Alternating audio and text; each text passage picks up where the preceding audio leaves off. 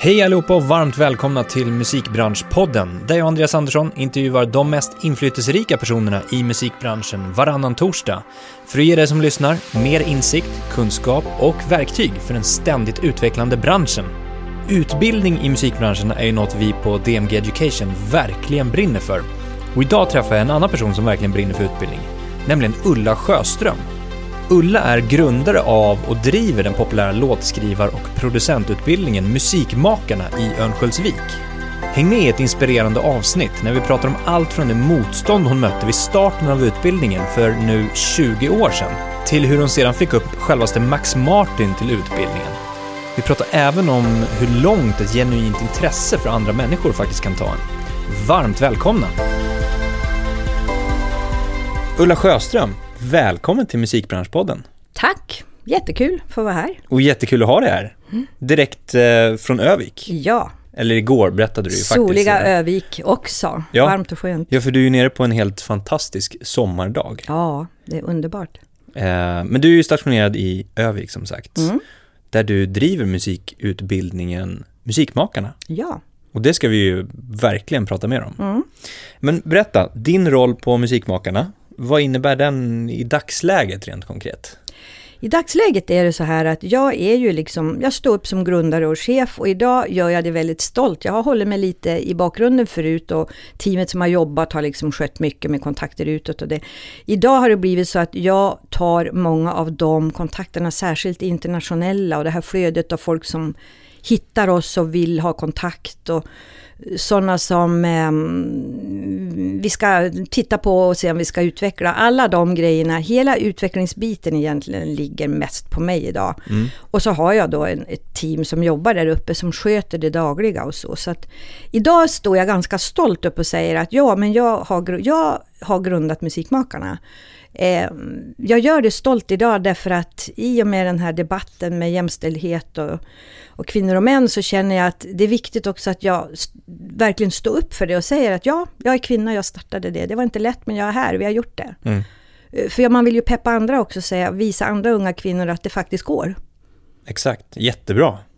Det är ju fantastiskt. Och jag tänker på då, det var nu, men, men om du tänker tillbaka sådär, vad, hade du jobbat med utbildning innan du startade musik?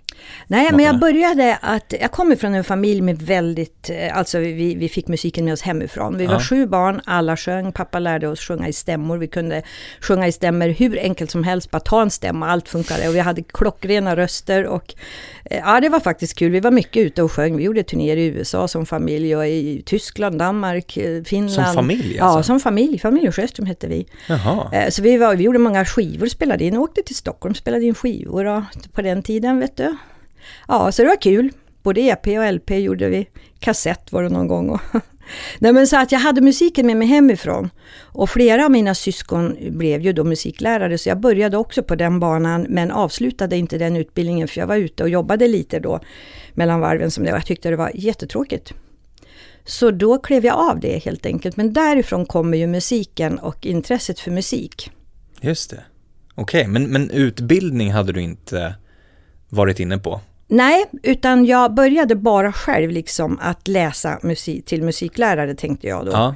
Och, och så det var, jag har inte utbildat själv. Utan egentligen kom jag in i utbildning därför att när jag klev av musikläraridén så halkade jag på ett bananskal in i turismbranschen. Och reste som bara den med temagrupper och folk och byggmästare och alla möjliga. Manchester City FC la jag upp träningsläger för runt i Skandinavien fyra gånger. Du vet, jag gjorde alla möjliga saker. Och kom hem sen efter ett par år och kände att jag var så fullproppad med intryck från alla mina resor så nu orkade jag inte resa mer. Och då tänkte jag att det här måste jag dela med mig till någon. Jag måste använda det här så att andra får glädje av hur världen ser ut där ute och vad jag har fattat. Och då startade jag den första utbildningen och det var precis när den här yrkeshögskoleutbildningen som hette KY då, kvalificerad yrkesutbildning som försök, kom. Så då skrev jag en utbildning i turism.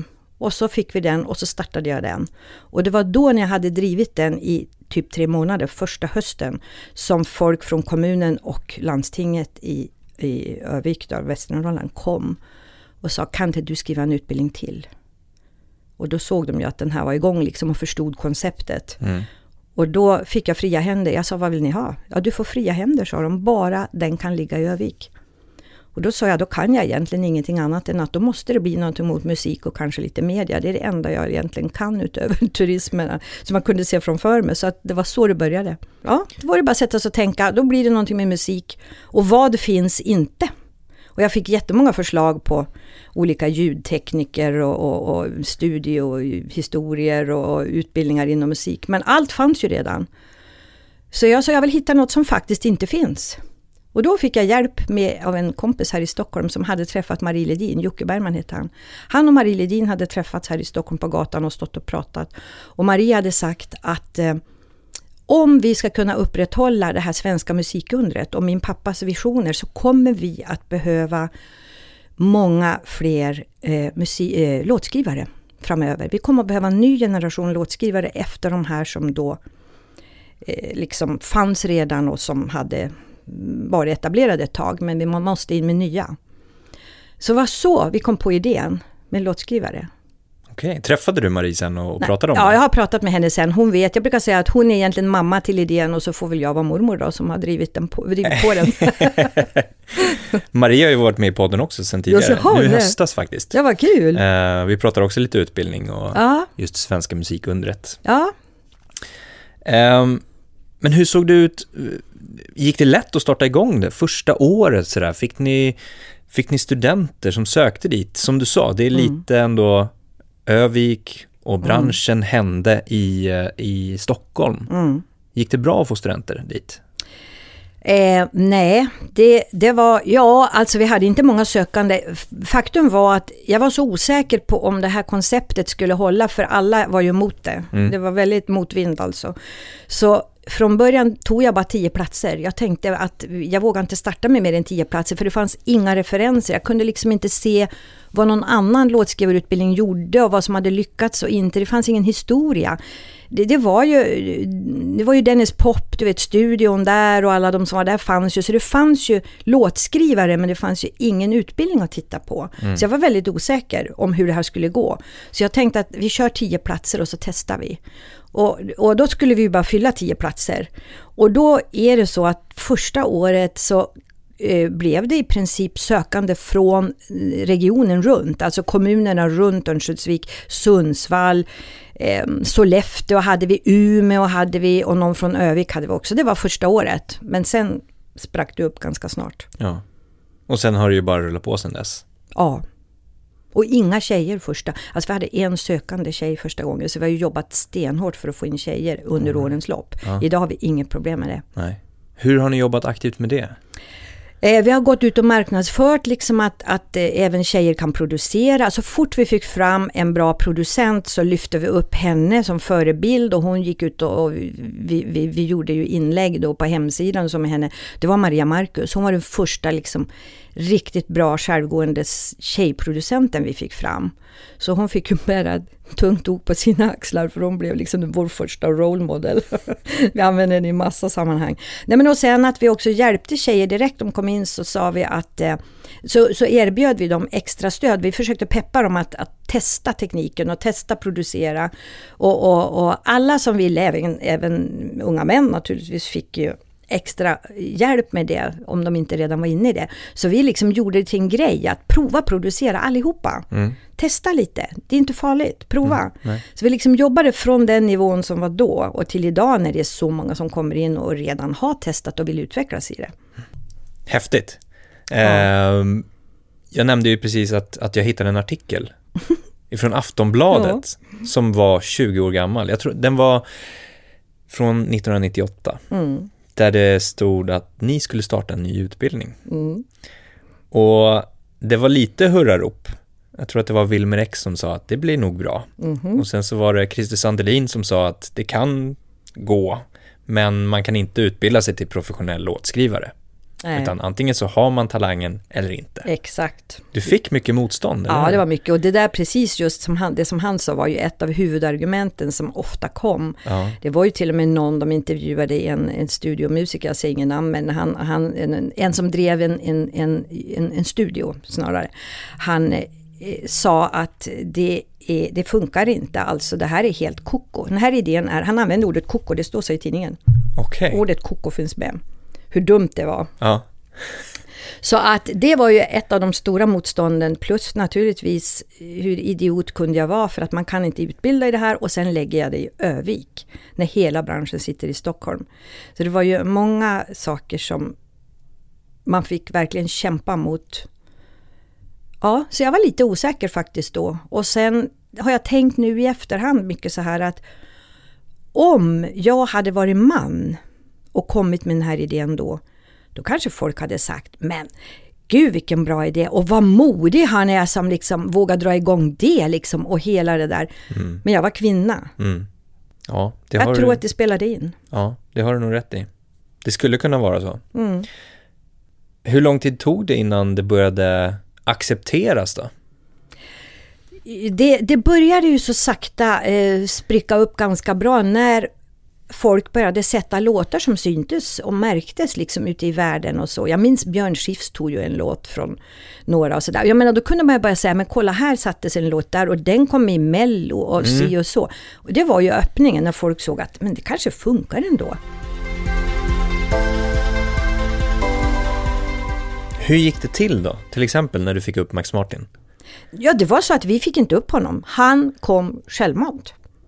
Han, Han- ville komma. De meddelade att han ville komma. Och så hade vi en dag bokad för vi hade ut en fråga till MXM i allmänhet. De, de är ju ett av man säger, förlag och bolag som vi jobbar med så bjuder vi ofta in dem till olika uppdrag och så och alla har ju, får ju frågor. Vill ni komma upp? Vill ni komma och vara med på den dagen? Vill ni komma upp och lyssna på låtarna efter det här campet? Vill ni ge ett lead? Alltså vi, har ju, vi jobbar ju så. Eh, Så naturligtvis hade MXM också fått en fråga men ingen av oss hade specifikt frågat efter Mar- Martin. Och så bara kom han med sitt plan och så landade de. Och så kände vi så kul.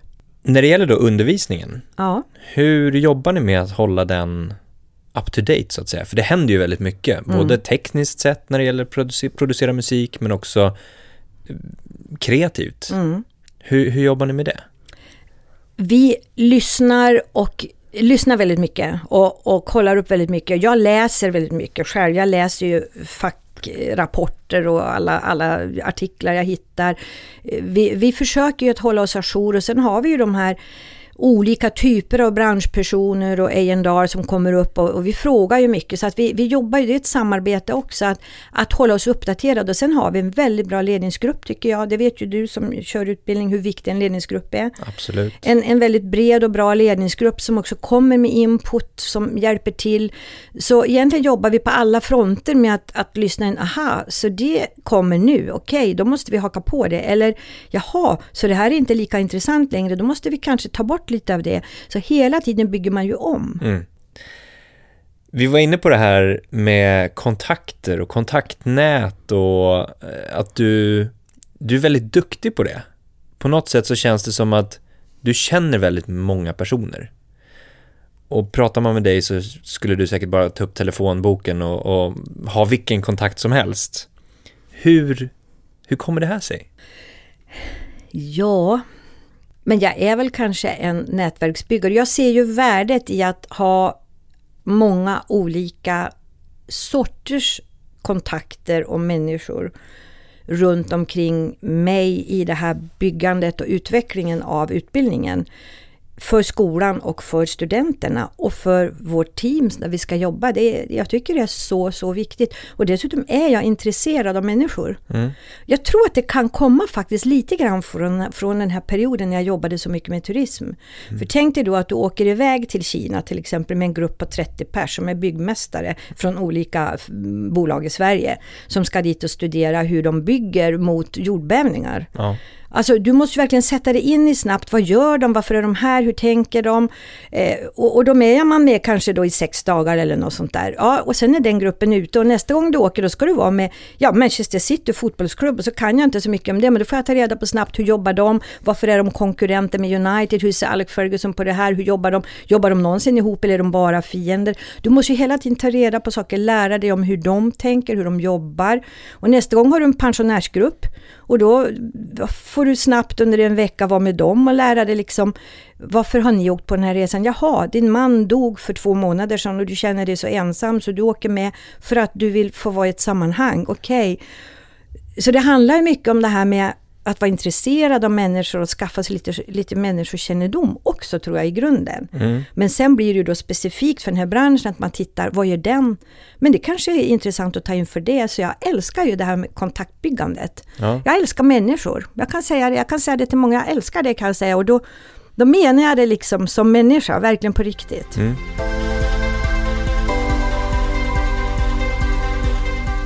Jag tänkte vi ska gå in på ämnet låtskrivare och producenter lite. Ja.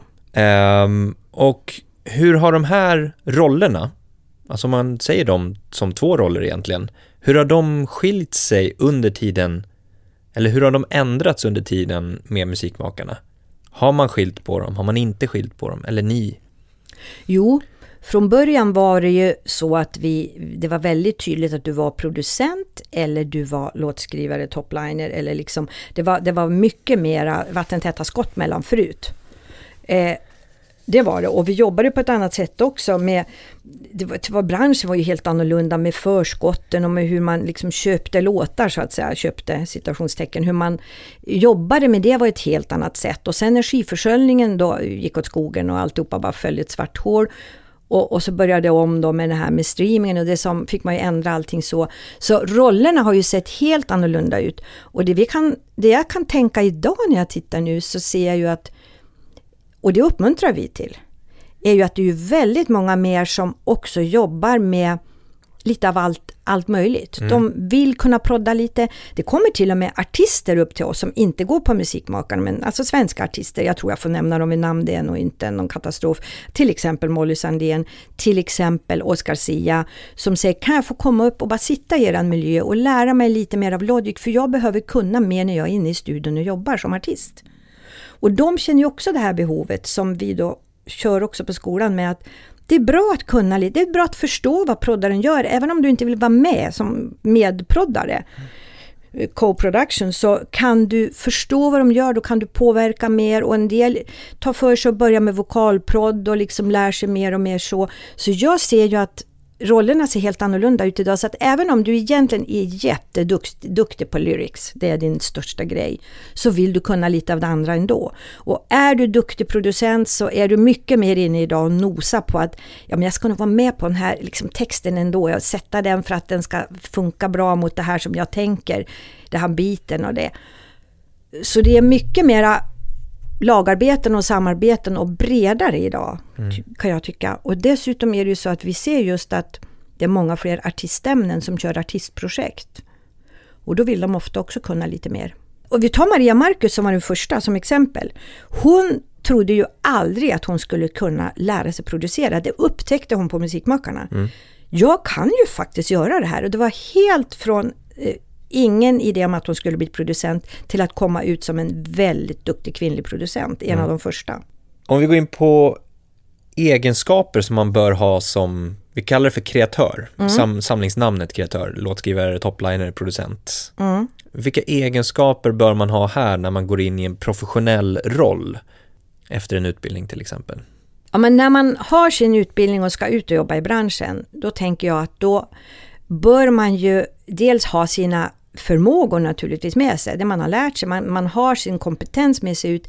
Men det är jätteviktigt också att man är en lyhörd människa. Till exempel ska du jobba i team, vilket du ofta gör i den här branschen, så måste du ju vara en flexibel människa som klarar av att jobba med vem som helst, att fokusera på uppdraget, att vara professionell, inte låta dig dras iväg känslomässigt av att någonting stör dig, utan så bara fokusera på det du ska göra. Du måste vara en, en ganska öppen och flexibel människa. Tolerant. Ja. Kan inom, jag känna. Inom flera olika områden? Ja. Också? Ja, jag känner det. Inom business-sidan, ja. inte bara den kreativa? Nej. Men hur har det här liksom ändrats i, i, i liksom hur man presenterar sig som kreatör? Det är ju en helt annan värld idag så att du kan i princip marknadsföra dig på det sätt du vill. Du bara måste bestämma dig, vad är min approach? Hur vill jag uppfattas? Vad, vi, vad är det för budskap jag vill nå ut med? För det finns alla möjligheter. Mm. Det är så enkelt idag. Samtidigt är det väldigt svårt, därför att bruset är så stort. Precis. Det är så många fler idag som syns och som vill synas. Mm. Och att få ut musiken är lätt, det har mm. vi gått igenom jättemånga gånger. Mm. Men att synas. Ja. Och samma sak, att finnas på sociala medier räcker mm. inte. Nej. Du behöver engagera, du behöver ja. bjuda in, du behöver prata. Ja, och du behöver vara lite Alltså du behöver också bjuda lite på en historia om dig mm. själv, liksom lite grann, vem är du? Jag tror att de som eh, de som vågar berätta lite om sig själva liksom, så att man, man får en personlig relation på något sätt till den personen. De får ju lättare en trogen skara som följer dem. Än den som bara är ett artistnamn och väldigt anonym och inte släpper på någonting. Mm. Jag menar, ja men ta bara vem som helst. Ta Backstreet Boys, okej. Okay. Nice band, kul musik, tyckte många. Vad vet vi om dem som personer bakom? Har vi någon relation till någon av dem? Även om jag, jag var inte, men säger någon som var nu fan till dem då. Mm. Nej, det känns ju inte som det. Nej, inte mycket. Det var ett band. ja. Men idag så är det ju många som skapar en personlig relation i sitt artisteri och sitt, sin, sin, som kreatörer också. Mm. Och det tror jag gör att folk känner igen sig och, och knyter an till dem på ett annat sätt. Mm. Jag tror att alla de här olika kanalerna och medier, sociala medier och plattformarna och alltihopa där, det kommer ju bara öka. Vi har ju inte sett den, Eh, vi har ju bara sett början av Asien än. Tänk hur stort är Asien? på musikmarknaden när den, ah, hela, hela den världen kommer igång. De kommer ju att komma med nya tänk och nya grejer. Det kommer ju bara att explodera när alla de är igång. De är ju hur många miljoner, miljarder som helst som ska ut också på den här marknaden. Så jag tror att vi kommer att få se så mycket nya olika sätt att profilera sig på, att synas på. Eh, tek tekniska lösningar som vi inte vet idag. Det kommer att bli hur mycket som helst. Så frågan är ju bara hur behåller man sin plats och sitt varumärke där ute mm. när alla andra kommer in? För, för jag är säker att det här kommer att bli en jättegrej. Ja. När vi jobbar med våra låtskrivare och producenter så vet ju vi i förväg att många av dem kommer att få kämpa innan de är ute och kan tjäna pengar om vi tittar på kommersialiseringen av det hela. Eh, yrket, det är ju inte så att de oftast går ut från musikmakarna som färdig student därifrån och sen direkt ha hela sin försörjning klar. Mm. Utan snarare säger vi att det kommer att komma några hundår. Det är få som bara lyfter direkt så. Det kommer att komma hundår och då måste man kombinera det med att göra en enkel budget åt sig själv och tänka så här mycket pengar måste jag dra in för att ha, kunna leva och bo. Och så får jag inte tappa min kreativitet. Så här gäller det att hitta en balans. Och det ska man vara medveten om från början. Att det, det, kommer ju inte, det är väldigt få som bara drar iväg. Utan man måste göra det här och ändå ha chans att jobba med sin kreativitet så att man kan utvecklas och gå vidare och sen förhoppningsvis nå alla sina mål. Mm. Och då, då är det ingen skam, säger vi, att sitta i kassan på ICA varannan helg till exempel. Eller att man kör halvtid på ett ålderdomshem eller vad som helst för att ge en de pengar man behöver.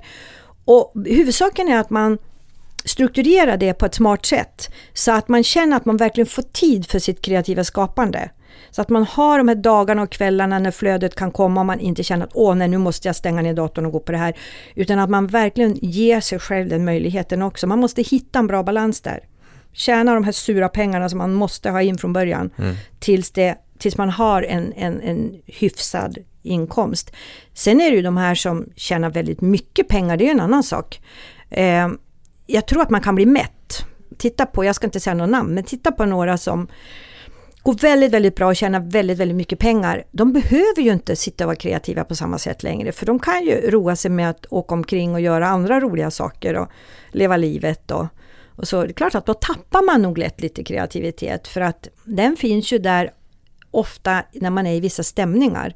Och jag tror att man flyttar de där stämningarna en aning när man har tillräckligt mycket redan. Mm. Du ska ju få en fråga från förra gästen vi hade, Maria Swedenström på Warner.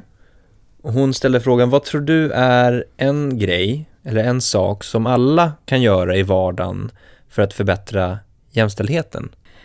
Jag, jag känner så här, jag är lite äldre idag än, än tidigare och jag tänker så här att det är så otroligt viktigt att vi alla tar ansvar för att göra jämställdhet till en helt självklar sak hemifrån. Så alla som har barn hemma borde sätta sig ner och tänka igenom hur jämställda är vi hemma? Hur lever vi det till vardags utan att vi ens, det ska komma utan att man behöver tänka på det. Man ska implementera det så att barnen tar det för givet hela tiden. Och vi som då till och med kanske har barnbarn kan ju titta på det så, syskonbarn kanske man har. Att man hela tiden lever med att man är själv också en förebild för det. Att, att jag jobbar, jag tänker jämställt, nej men vad konstigt, hur blev det här? Liksom att man tar upp det och vågar prata om det. Så att jag, jag, tänker att vi måste göra det, för det är inte bara skolans ansvar, det måste komma hemifrån. Så kan skolan bygga på det. Men jag tänker att varje kväll innan jag somnar så tänker jag på liksom just de här bitarna. Eh, har jag, hur har dagen sett ut? Vad kan jag tacka för idag? Vad kan jag göra bättre imorgon? Vad gjorde jag fel? Att också när man, innan man somnar om tänka sig för att har jag bidragit till jämställdheten på något sätt idag. Det kan vi faktiskt alla lära oss att tänka efter. Mm. Då kanske vi mer och mer också börjar leva med den. Exakt. Jättebra svar tycker jag. Ja, svårt, men... Vilken fråga vill du ställa till nästa gäst? Jag tänker på en, en, en sak som vi ser som kommer med och som jag hör av andra utbildningsanordnare. Jag hör det hela tiden. Att vi tycker att den psykiska ohälsan bland unga kreatörer även äldre kanske, men, men kreatörer i största allmänhet växer, den ökar. Och att vi har också, också kollat upp och det är så att den eh, psykiska ohälsan är mycket högre i kreativa näringar än i andra i Sverige. Och då säger en del att det är så konstigt för vi har det ju så bra. Svenska ungdomar har det så bra, de är så bortskämda och de har aldrig behövt svälta och de har aldrig behövt vara rädda för krig och, och så här. Så att hur kan det komma sig? Men jag tror också att om vi alla tänker efter så alla vi är berörda av en älskad artist som gick bort nyss som hette Avicii för ett år sedan. Och alla vi har förstått att han inte mådde bra. Och där tänker jag att kan vi på något sätt ta det här till oss, prata om det mera och försöka hjälpas åt att hitta lösningar på att få våra kreatörer att må bättre. För vi vill ha våra kreatörer. Men vi vill inte att de ska må dåligt. Och det här tycker jag är en lite olöst gåta. Vi måste på något sätt hjälpas åt att hitta verktyg, hitta lösningar och, och råd och tips och hjälp till dem. Så att de får må bra, får fortsätta att kreera, för vi behöver dem i Sverige. Hur kan vi göra det? Bra. Men det tycker jag är viktigt. Mm, absolut. Jag tänker mycket på det. Jag vet bara inte, jag känner att vi har inte utbildning för det hos oss. Jag, jag, känner att, att det här är ett växande problem och jag tycker det är tungt. Mm. Ja men det är det. Det är det verkligen. Och det är viktigt. Mm. Och viktigt att ta upp, viktigt mm. att prata om, som ja. du säger. Ulla? Ja. En tung avslutning men ett jättetrevligt samtal. Viktig. Viktig. tung men viktig kanske. Verkligen. Mm. Jättetack för att du ville komma förbi och snacka. Ja, tack. Det var jättemysigt. Så ses vi ikväll på Stim. Ja, vi gör det. Det gör vi. Kul. Tack så jättemycket för att du har lyssnat på podden. Det betyder väldigt, väldigt mycket för oss. Hjälp oss gärna i vår vision om att sprida kunskap och inspiration i branschen genom att dela podden, tipsa kompisar eller kollegor. Och glöm inte följa DMG Education eller i sociala medier för att hålla dig uppdaterad kring vad som händer. Ha en fortsatt härlig dag!